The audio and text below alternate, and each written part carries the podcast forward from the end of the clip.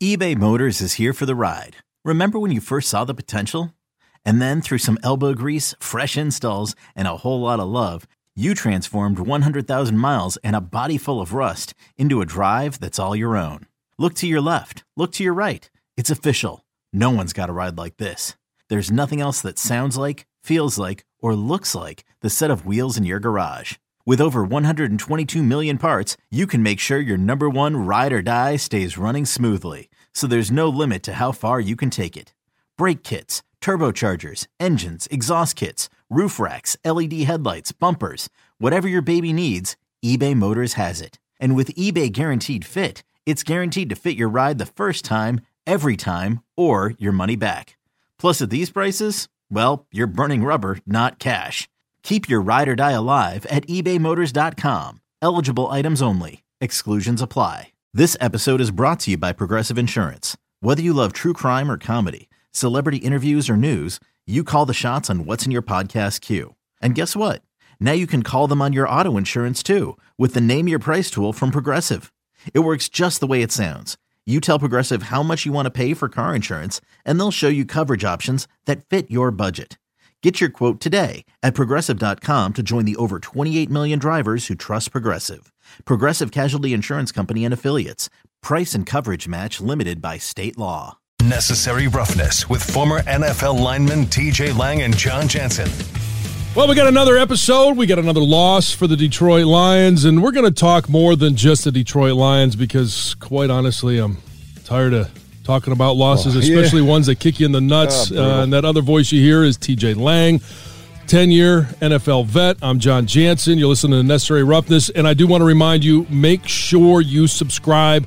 That way, Necessary Roughness, every time it comes out, it ends up in your inbox and you don't have to wait. You don't have to search for it. It's right there. If you got any comments, leave us some comments. Questions, leave it there as well. We'll make sure we get to all of those.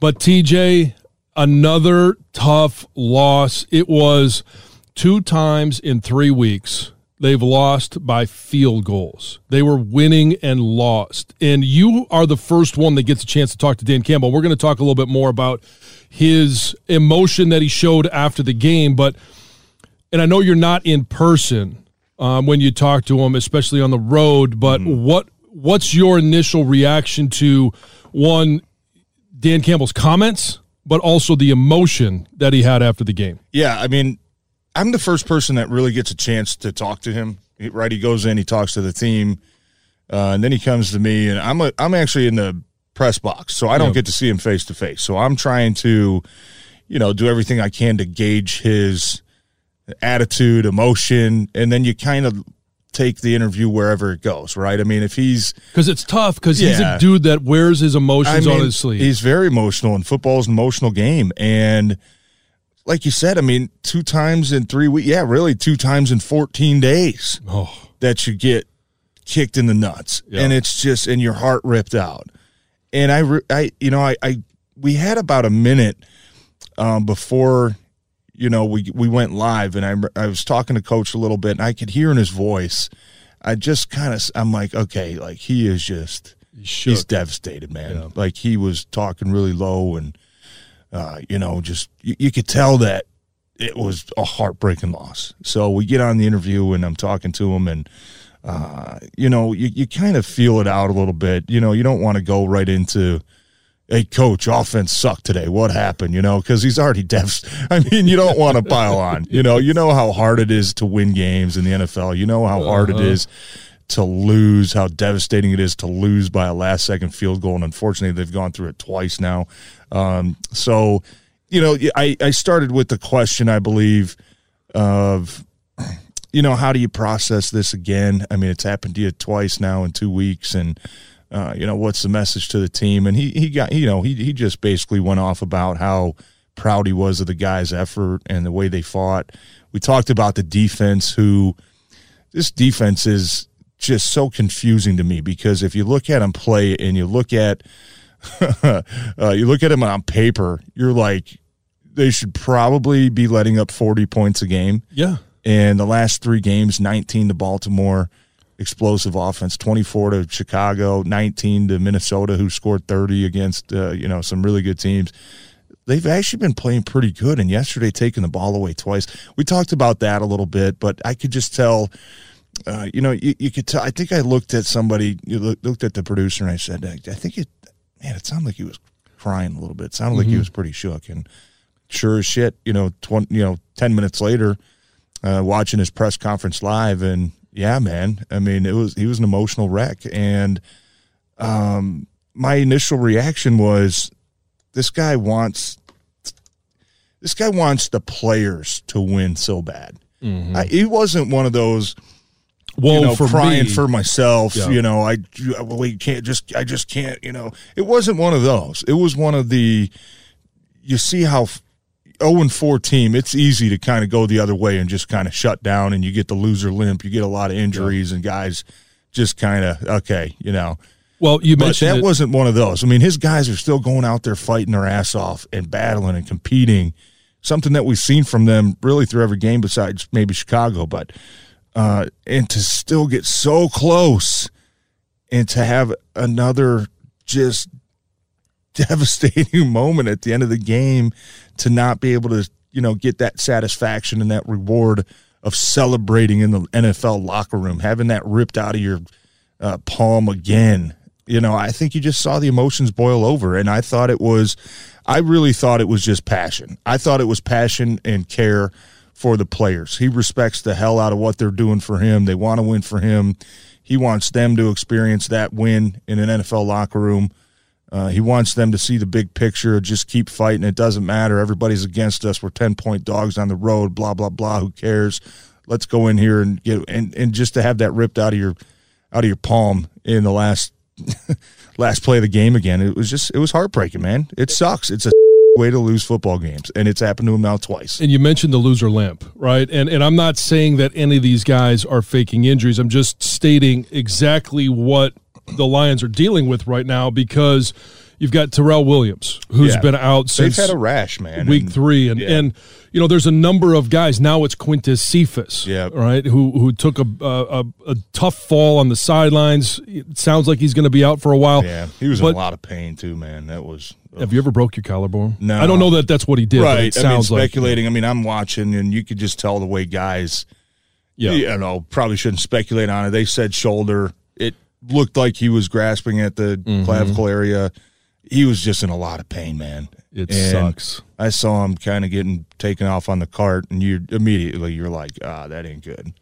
But Ragnow, you know, Oh, yeah. that wasn't good. I mean, just the rat Romeo. I mean, Okudah. I mean, these are devastating injuries, man. And And you you also have a lot of guys like Hockenson, um, Yeah. Swift. All of these guys are they they're on the questionable list, yet they end up playing, and that's part of what plays into the emotion of Dan Campbell is you see these guys going through the pain that they go through to just get on the field for Sunday. Right. And you're hoping for a win, and it's for those guys that are playing banged up, but it's also for the guys that Amon-Ra St. Brown doesn't know what it's like to get a win in the NFL. Yeah. All of those guys. And have you ever had a coach show, not necessarily tear up, but show as much emotion as you've seen from from Dan Campbell in his time? It's because this this isn't the first time he showed emotion. We've Yeah. seen it from press conference one. Yeah, no, absolutely. I don't I don't know maybe publicly, but sure, you know, in meeting,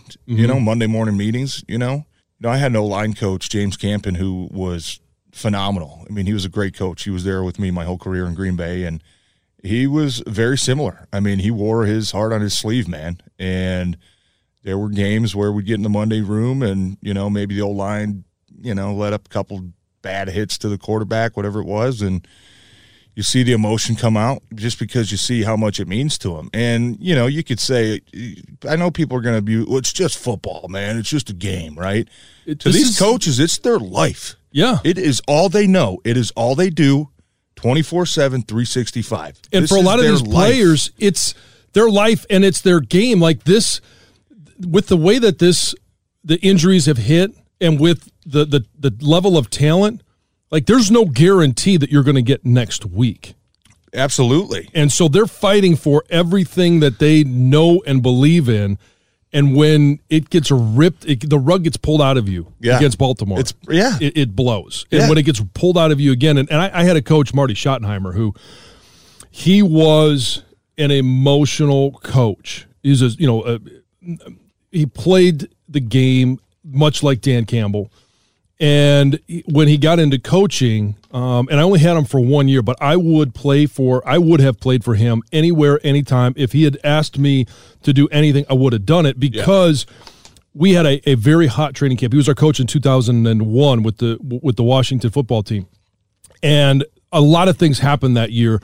One, it, Korey Stringer during that training camp for Minnesota passed away. That was an emotional part, uh, not just for that team, but for all of NFL because it's a brotherhood, uh, especially for the offensive line. And I remember distinctly the morning that that he told us that it happened, and we said a prayer, we did some things, and it's the first time that I saw him tear up. And you, you think at that moment, all right, that's you know, it, somebody died. That's that's that's a legitimate emotion. Real life, yeah. And we had started off 0 and 5. In the middle of that 0 and 5 run was 9/11. There were a lot of things that that were emotional, but he was a coach that during training camp, and and here's one for you. I, he had asked if there was, you know, it was hot. We were you know, we we were getting after it pretty good. It was a physical training camp. And he said, Is there anything that, that you think that would, you know, lighten the mood for these guys? And right outside of our practice facility, we're in in uh, in Pennsylvania, was this uh, you know, dairy. Um, you know, little little mom and pop dairy. And I said, Coach, I said, I think at the end of practice, guys would love to have milkshakes. And he this just shows you how focused coaches can be. He you know, he thought, Oh, that'd be a good idea, but he said, um, how can we get guys to agree on a flavor? Like, Coach, you show up with milkshakes, you call practice 10 minutes early. Yeah. It's not going to Yeah, matter. He's bitching. he did, but, and, and, you know, guys bought into the emotion that he had throughout all of training camp. And that seems like a little thing, but for football players, it's a big deal. Yeah. And throughout a five lost start, we were 0 and 5. Guys fought throughout that entire season Yeah. because they felt like Marty Schottenheimer understood the pain, the suffering, everything that they were going through, the sacrifice. yeah, in it together. They were in it together. And that's where I make that connection to Dan Campbell because he was a player. He he's asked these players to do things that are uncomfortable, that are painful for the betterment of the team, for his benefit, for their benefit, for the benefit of the Detroit Lions, and to come away with an emotional loss in week five, I, I, I think it just shows future play, you know, future free agents, you know, the players that are on the team right now. That's a guy that you want to play for. Yeah, and I kind of go back to you know I know you you're an old school guy. I considered myself an old school guy when I played. I I really think I would love to play for Dan Campbell. hell I really yeah. think I would, man. Just because everything you said, the passion, you know how honest he is. I mean, he's not a BSer. You get some coaches now that They'll blow you smoke know, up your ass. Yeah, they'll blow smoke up your ass and throw you under the bus up in meetings and Mm-hmm. uh, you know praise you to your fate. You get that. There's a lot of that in the NFL, but Dan Campbell's not that type of guy. I think if I was still playing, I'd love to play for a guy like that. And and it's funny when you when you look at the two 0 and 5 teams right now. Sure, they're similar record wise. Hmm. But it's a complete different vibe going in Detroit and Jacksonville. Yeah. That situation is a show. You've got your head coach after a tough loss, not getting on the plane, going to party, getting in trouble, getting all these pictures taken with randoms. That I mean, talk about the distraction going on in Jacksonville right now. I mean, if you're 0 and 5 in Jacksonville's locker room, it's probably like a yeah, whatever. Uh, yeah, Like I'm going to go out there, yeah, make sure I do mine. Yeah. Oh yeah. I'm, I'm gonna make sure I'm gonna try to take care of me, and and probably the attitude in Detroit. I mean, it's completely different. Mm-hmm. And I know that Jacksonville has Trevor Lawrence, whatever. They've probably got some better younger talent on that team.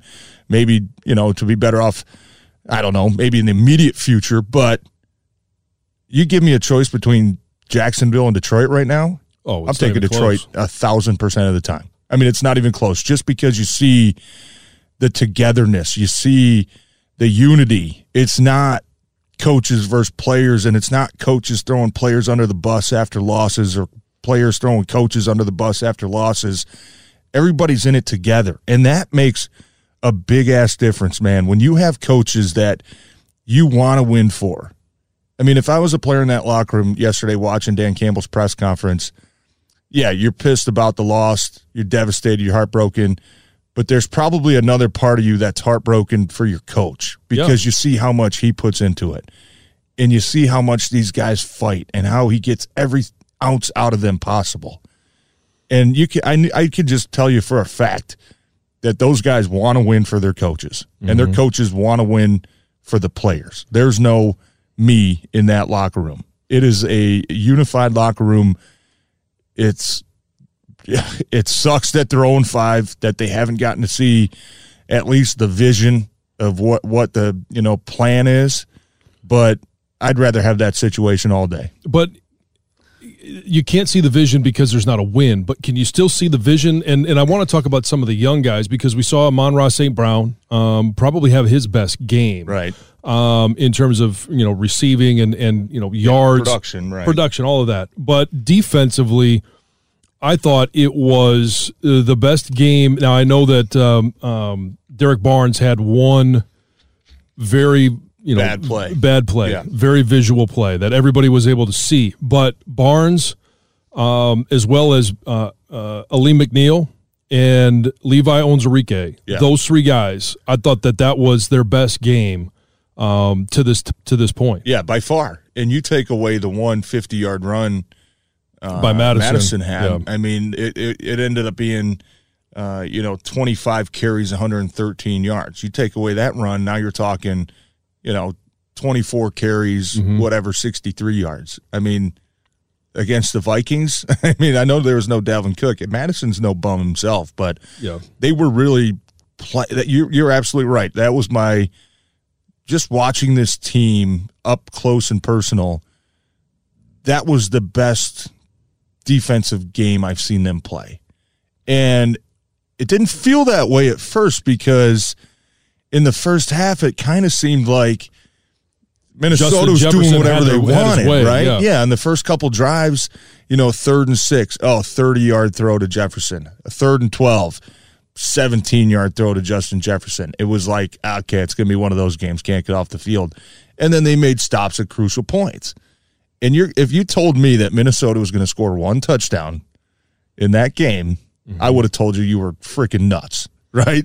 I would have told, I would have said it, what in the first drive. Jefferson and Thielen probably gonna have four between the two of them. That's yeah. just how you think of this team. But I think they're starting to change that kind of visual a little bit. Of they're gonna give up some big plays. They're gonna give up some chunk plays. But when you let up 19 points to Baltimore and you let up 19 points to Minnesota, I mean, that stats speak for themselves, man. I thought that they played a well, uh, a really good game. Now the challenge is the young guys, right? They're they don't know any better. They're going to keep their head down. They're going to keep grinding. They've got to make a name for themselves. The challenge is the veteran leadership on that team. Mm-hmm. That's the challenge, and I I think they've got the right guys in place. I really do. But that's the challenge moving forward: is how how much longer can you keep the optimism going while you're still losing games? Right. That's the challenge that the coaches are now going to have. Mm-hmm and that the veterans are going to have to make sure that they keep that locker room uh, tight and they keep that locker room in check because this is a time of year where you start losing games. Guys might not start staying, you know, 30 minutes late to watch film together. Guys might mm-hmm. not start coming in early as, you know, maybe they once did. So that's going to be the challenge moving forward. But I think they've got the right guys. I think the coaching staff's going to keep them, you know, ready to go. And, um, yesterday just would have been such a big moment for that team just to go on the road and well, finally and get that, that. Okay, we did it, man. We're uh, we, we're on the right track. We we've been fighting our ass off. The challenge is also going to be not letting Minnesota beat you twice because they obviously had a little bit of an emotional hangover after that Baltimore game and went and played a dud in Chicago. Yeah. So how what are the lessons you've learned after that Baltimore game? Maybe you let that drag on to Wednesday or Thursday. We don't know.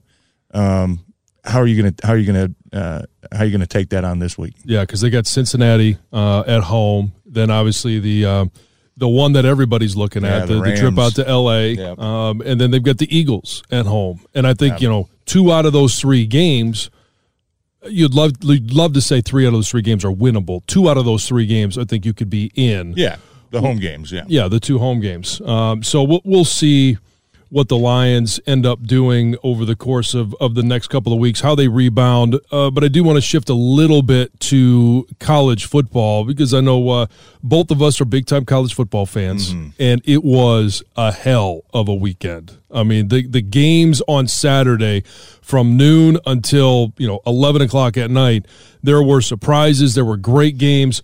Um, what caught your eye on, on Saturday? What was the, the biggest outcome? And because we do have a new number one yeah, you know Alabama. Yeah, the old uh, evil empire has fallen. they have gone down. I didn't it feel like that was kind of brewing a little bit. I thought it was seem coming. like the first. I don't know what five six games didn't really seem like a vintage Alabama team.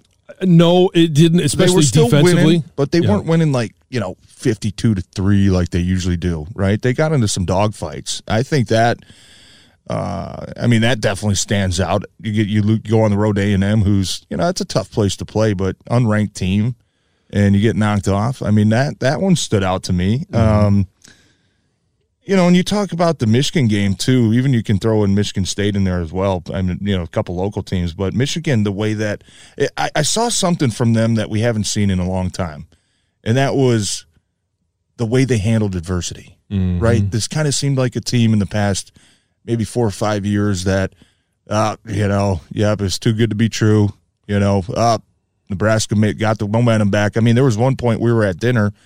I think it was 19 to 7. Five minutes later in the car ride, they're losing 22 19. it's like, yes. what the hell just happened? And uh-huh. that, and then you get, you know, back to tell you watch the rest of the game. And it just kind of seemed like that was a game that they were going to fall short. Well, but when you saw them battle back and the fight that they had. And that's just something I know. Listen, sure, they're a top 10 team. You go on the road, doesn't matter who you play, you're expected to win. But you get into those dog fights, man. Nebraska, I know you've played there. Nebraska's not an easy place to play, especially a night game. The, the, the way that they well, I appreciate you way, thinking I'm that young. The I, uh, they were not in the Big Ten. In the Big no. Ten back then. no, you, you we know, only had 11 teams. A, you've been there as a broadcaster. Uh, you know how tough the it's environment was Saturday. Environment, right. Yeah. I mean, it's tough. Yeah. Actually, yeah, you probably hate Nebraska because you had to split a championship with whoa, them back whoa, whoa, whoa, whoa, whoa, whoa, whoa. God, I thought we were going to be cordial on this. 1A and 1B, was that Yeah, if Scott Frost wants to go ahead and, uh, and, and you know. Claim it. Yeah, uh-huh, be a politician. No, that, that was just it, it, it, it I've seen, I've seen just a Michigan team that you haven't seen in a long time. A team that's handled their business, a team that really the first time all season they trailed and, and got behind and faced the adversity, uh, able to handle it in the right way. Yeah, I, I thought that, that you know that's and listen, they Penn State, Ohio State, even Michigan State, tough games, mm-hmm. but that goes a long way for a young team when you're able to handle adversity that way. I think it was a huge back. win. I mean, that's a huge confidence boost. It's a huge win. It's on the road. Yeah, um, you know, coming into the game, Nebraska was three and three. They weren't ranked. It wasn't like going to Wisconsin and you finally beat uh, a team that you're an underdog. There's a lot of things, that, and I think it even goes back to that Wisconsin game going into halftime that little bloop kick that they tried. It set up, you know, Wisconsin's offense, Graham Mertz. They hadn't had anything going. Then right. all of a sudden, you know, boom, boom, boom, they ro- roll right down the field. And yeah. they go into halftime. Open door open for you know, Michigan still up 13 10, but the momentum was sh- completely shifted.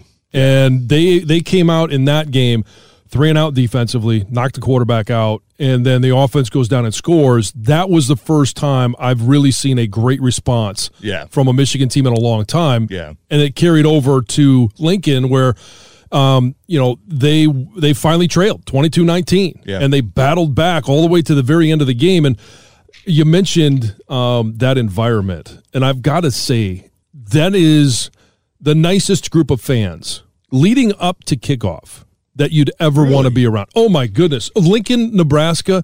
Great people, huh? Doug and I, we went to this, um, and I don't remember the name of the the pub, but we sat outside, and there were Nebraska fans. A lot of Michigan fans made the trip, and it was, you know, hey.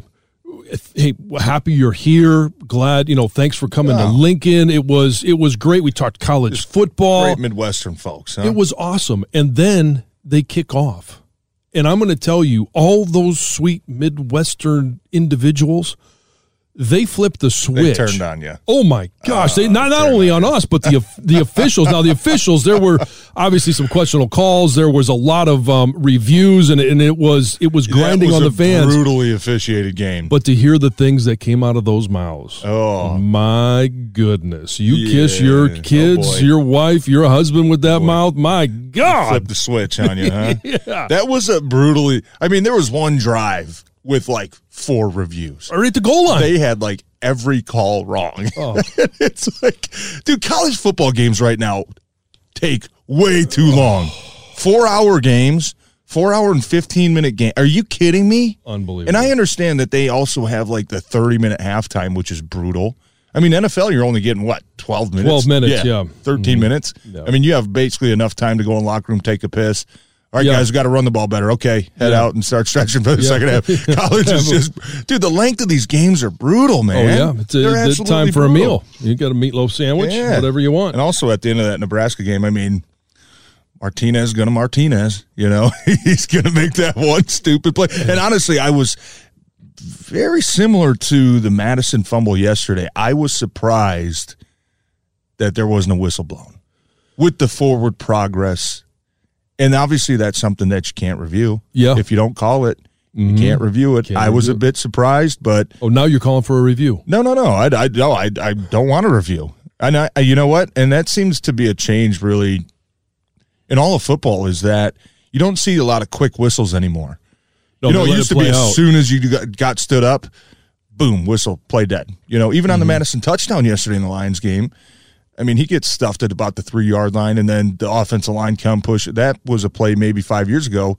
All right, as soon as he Yeah. stopped, boom, plays over. Quick But- whistle only comes if you touch Yeah. the quarterback now. but Martinez gonna Martinez, and Yeah, he did the, the same thing over. against Michigan State. Had just a bad turnover, and uh, but Michigan, I mean, they they deserved that win. You know, So- they deserved it. You mentioned Michigan State. Um, and that game, I don't want to get into that game right now because the buildup, we're hoping that Michigan State beats Indiana. Yeah. Um, and then they've got a bye leading into that Michigan game. Michigan's got their bye this week leading into Northwestern.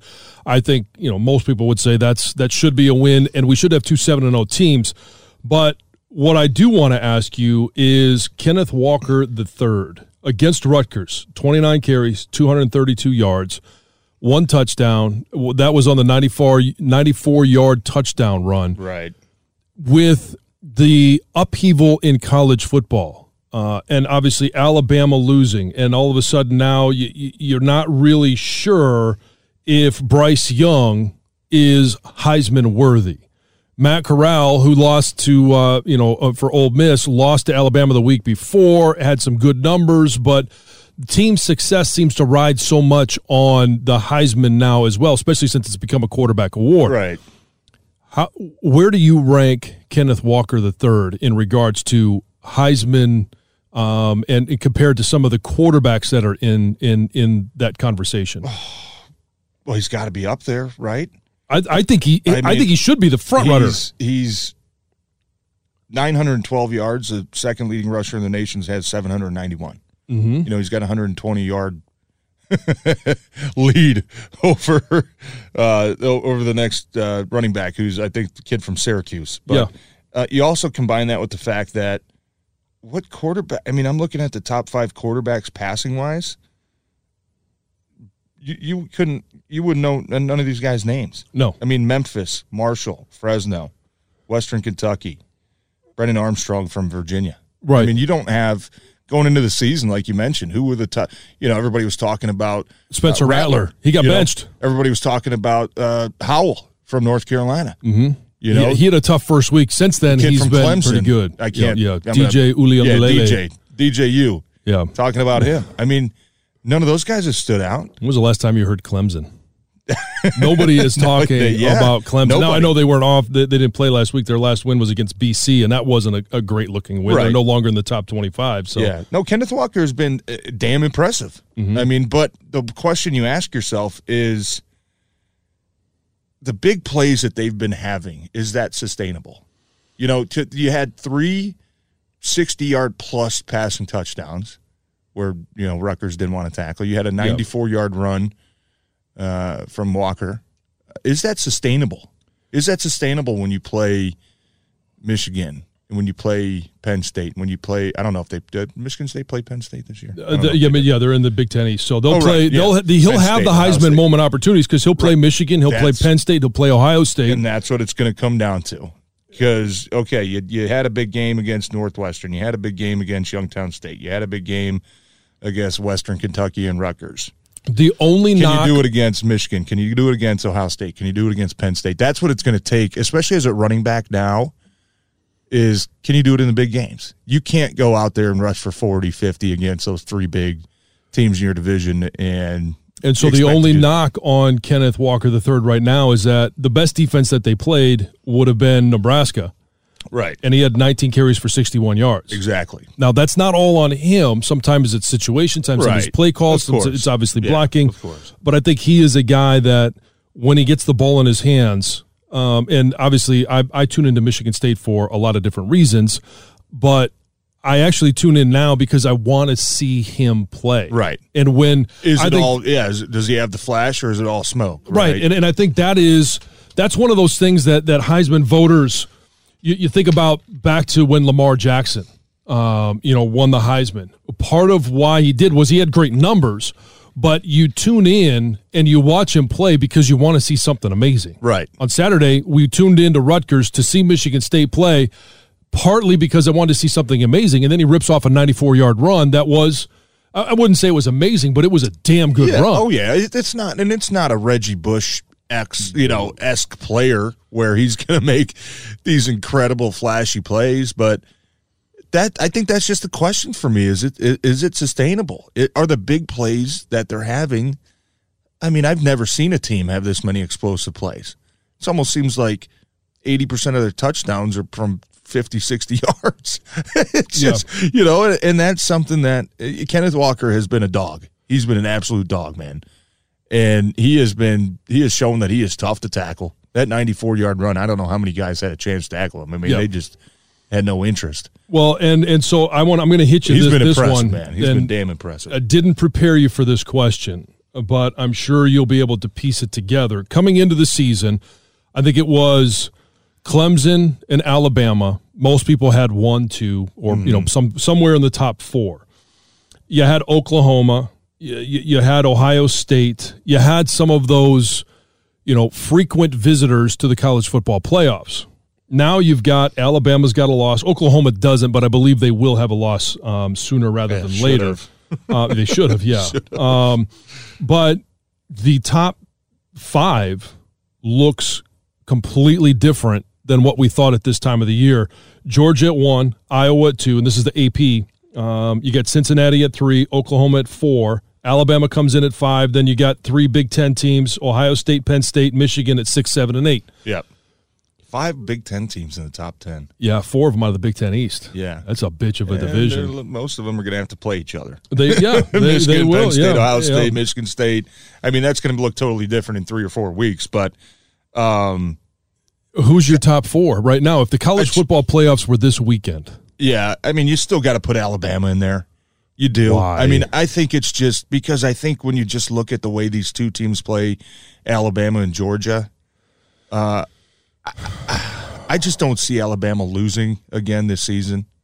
unless they well, I mean, they play Georgia in the SEC championship Yeah, game. I just, That's strength on strength. Alabama's offense, Georgia defense. but I think those are the two top teams. I really do. yeah, but if Alabama loses that game, there's no way they get in with two losses. Right, but I don't think I, I- I'm just talking about pure physical talent and what they Yeah, can do. I and mean, I guess I don't it's think unfair that I'm putting you in that position, If I Iowa and right Alabama now- play right now, who's winning that game? Uh, I, uh, Alabama, If Alabama and Cincinnati play right now, who's winning that game? Alabama, If Alabama and Oklahoma, Oklahoma play, Alabama. If Alabama and Michigan State play, if Alabama and Michigan play, Michigan. I knew you could do that. I knew you could do that. I disagree. I I don't think there's. I don't think any of those other top five teams Yeah. are beating Alabama. I just don't. And Georgia's been. I mean, Georgia's been steamrolling teams. Yes. they've been just steamrolling teams, and that that they obviously had that matchup with. Uh, what was Well, they had Clemson Arkansas. was week one, wasn't Yeah, it? Yeah, Clemson was week one. They won 10-3, and that yeah, was yeah the defensive dogfight. Yeah, you want to talk about not letting the team beat you twice. I think that might have set Ala, or Clemson But, on the yeah. path that they're currently on. I mean, I just don't remember the last time Clemson scored three points in a game. I don't know if it's ever happened. Uh, oh, especially with what they've yeah, been probably doing the Dabo's first years. year. Yeah, I mean, but yeah, you look at what they did to Arkansas, who thirty-seven are- nothing. yeah, shut out. I mean, even Auburn. I don't know if you know Auburn's kind of been in that fraud category for a while now. Bo but Nix, another quarterback uh, that you know was in the conversation right, for yeah. Heisman, but just no longer. It's been a weird. It's been a weird year for college quarterbacks. Yeah. it's been a weird year, man. And I and we talked about this earlier in the week. Was you know when it comes to Lions related, if there's a light at the end of the tunnel in a Trevor Lawrence type guy, in a Justin Herbert type guy, the narrative completely changes. People are saying, okay, this Minnesota game. If Yeah. they would have won, hey, looked good, Why the hell lose. are you winning? What are you? That was a useless win, pointless. yeah, You know, what are you doing? But the fact that there's no consensus number one, especially at the quarterback position, yeah. Uh, Because it you're just not completely taking changed the narrative. Because what do you, what do you, what do you essentially want them to lose for? I mean, Thibodeaux. I mean, that's kind of been really the only name that's been thrown around defensive end out of Oregon. Yeah, who but we looks don't- like a I mean, freak show. But yeah, but he has been he's been hurt. He's so been hurt. You haven't got to see don't him even a know what right. yeah what they're talking about. Is he a Myles Garrett type guy? I don't know if he is. Hell yeah, let's hell yeah, let's go get Bears him. Yeah, hell yeah, let's go get him. But the fact that there's that these quarterbacks have really been just kind of in the bed in college football, it's kind of throwing off the narrative in the NFL because there's not a lot of teams now that are sitting there saying, well. Does it matter if we have the third pick or the tenth pick? I mean, Yeah. who's gonna, who's going to be the first quarterback taken off the board after whatever six, seven, seven, eight weeks of college football?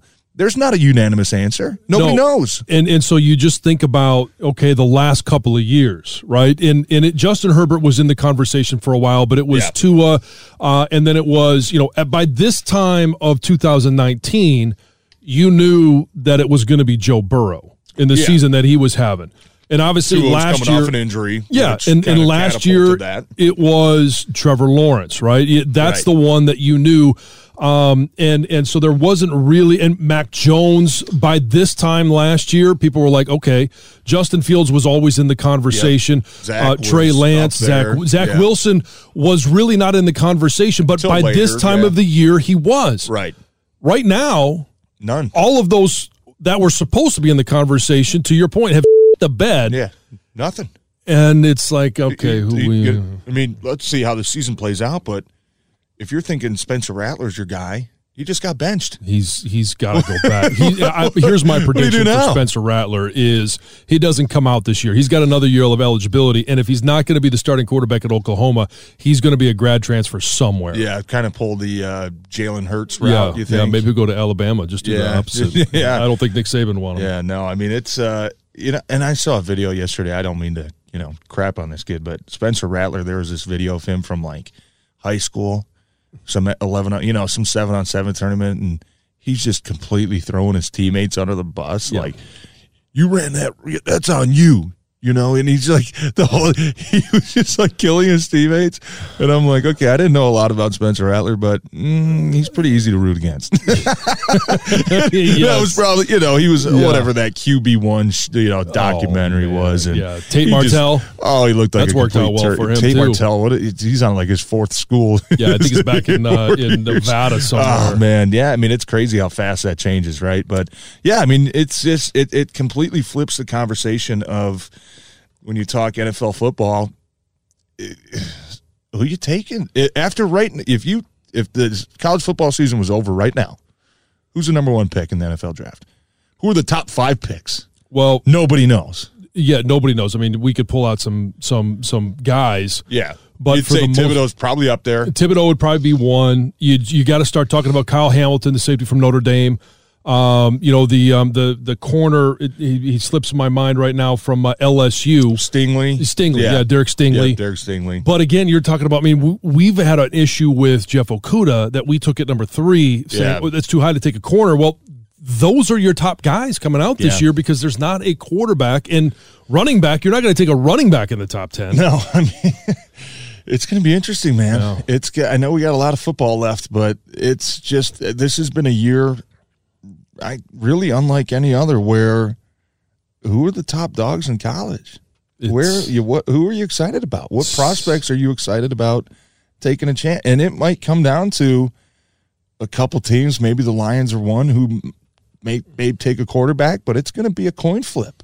You know, yeah. you talk, uh, you hear people talk about the kid from Liberty, you know, Malik, yeah, Malik uh, Willis. Willis. right? Yeah. And obviously nobody knows anything about him unless you're watching YouTube clips, right? nobody watches no. Liberty games, uh, and I'm sure there's some flashes. But even if you take a kid like that, it's not a Trevor Lawrence, it's not no. a Trey Lance, it's not a Mac Jones pick where you're sure hell, you know, this this is our guy. That could be a coin flip, and it's man, it's it's gonna it's, yeah, it's weird how it's, it's weird how it's shaking out so far. It will, but we'll keep an eye on it as yeah. well as uh, uh, we'll be here. I got obviously again next week talking about hopefully a win over the Cincinnati Bengals. Uh, obviously, the week after that, we'll be talking about the matchup with uh, the LA Rams and Matthew Stafford. So keep it right here for all your Lions information, college football, uh, and just uh, a whole lot of fun stuff. This is Necessary Roughness with Lang and Jansen.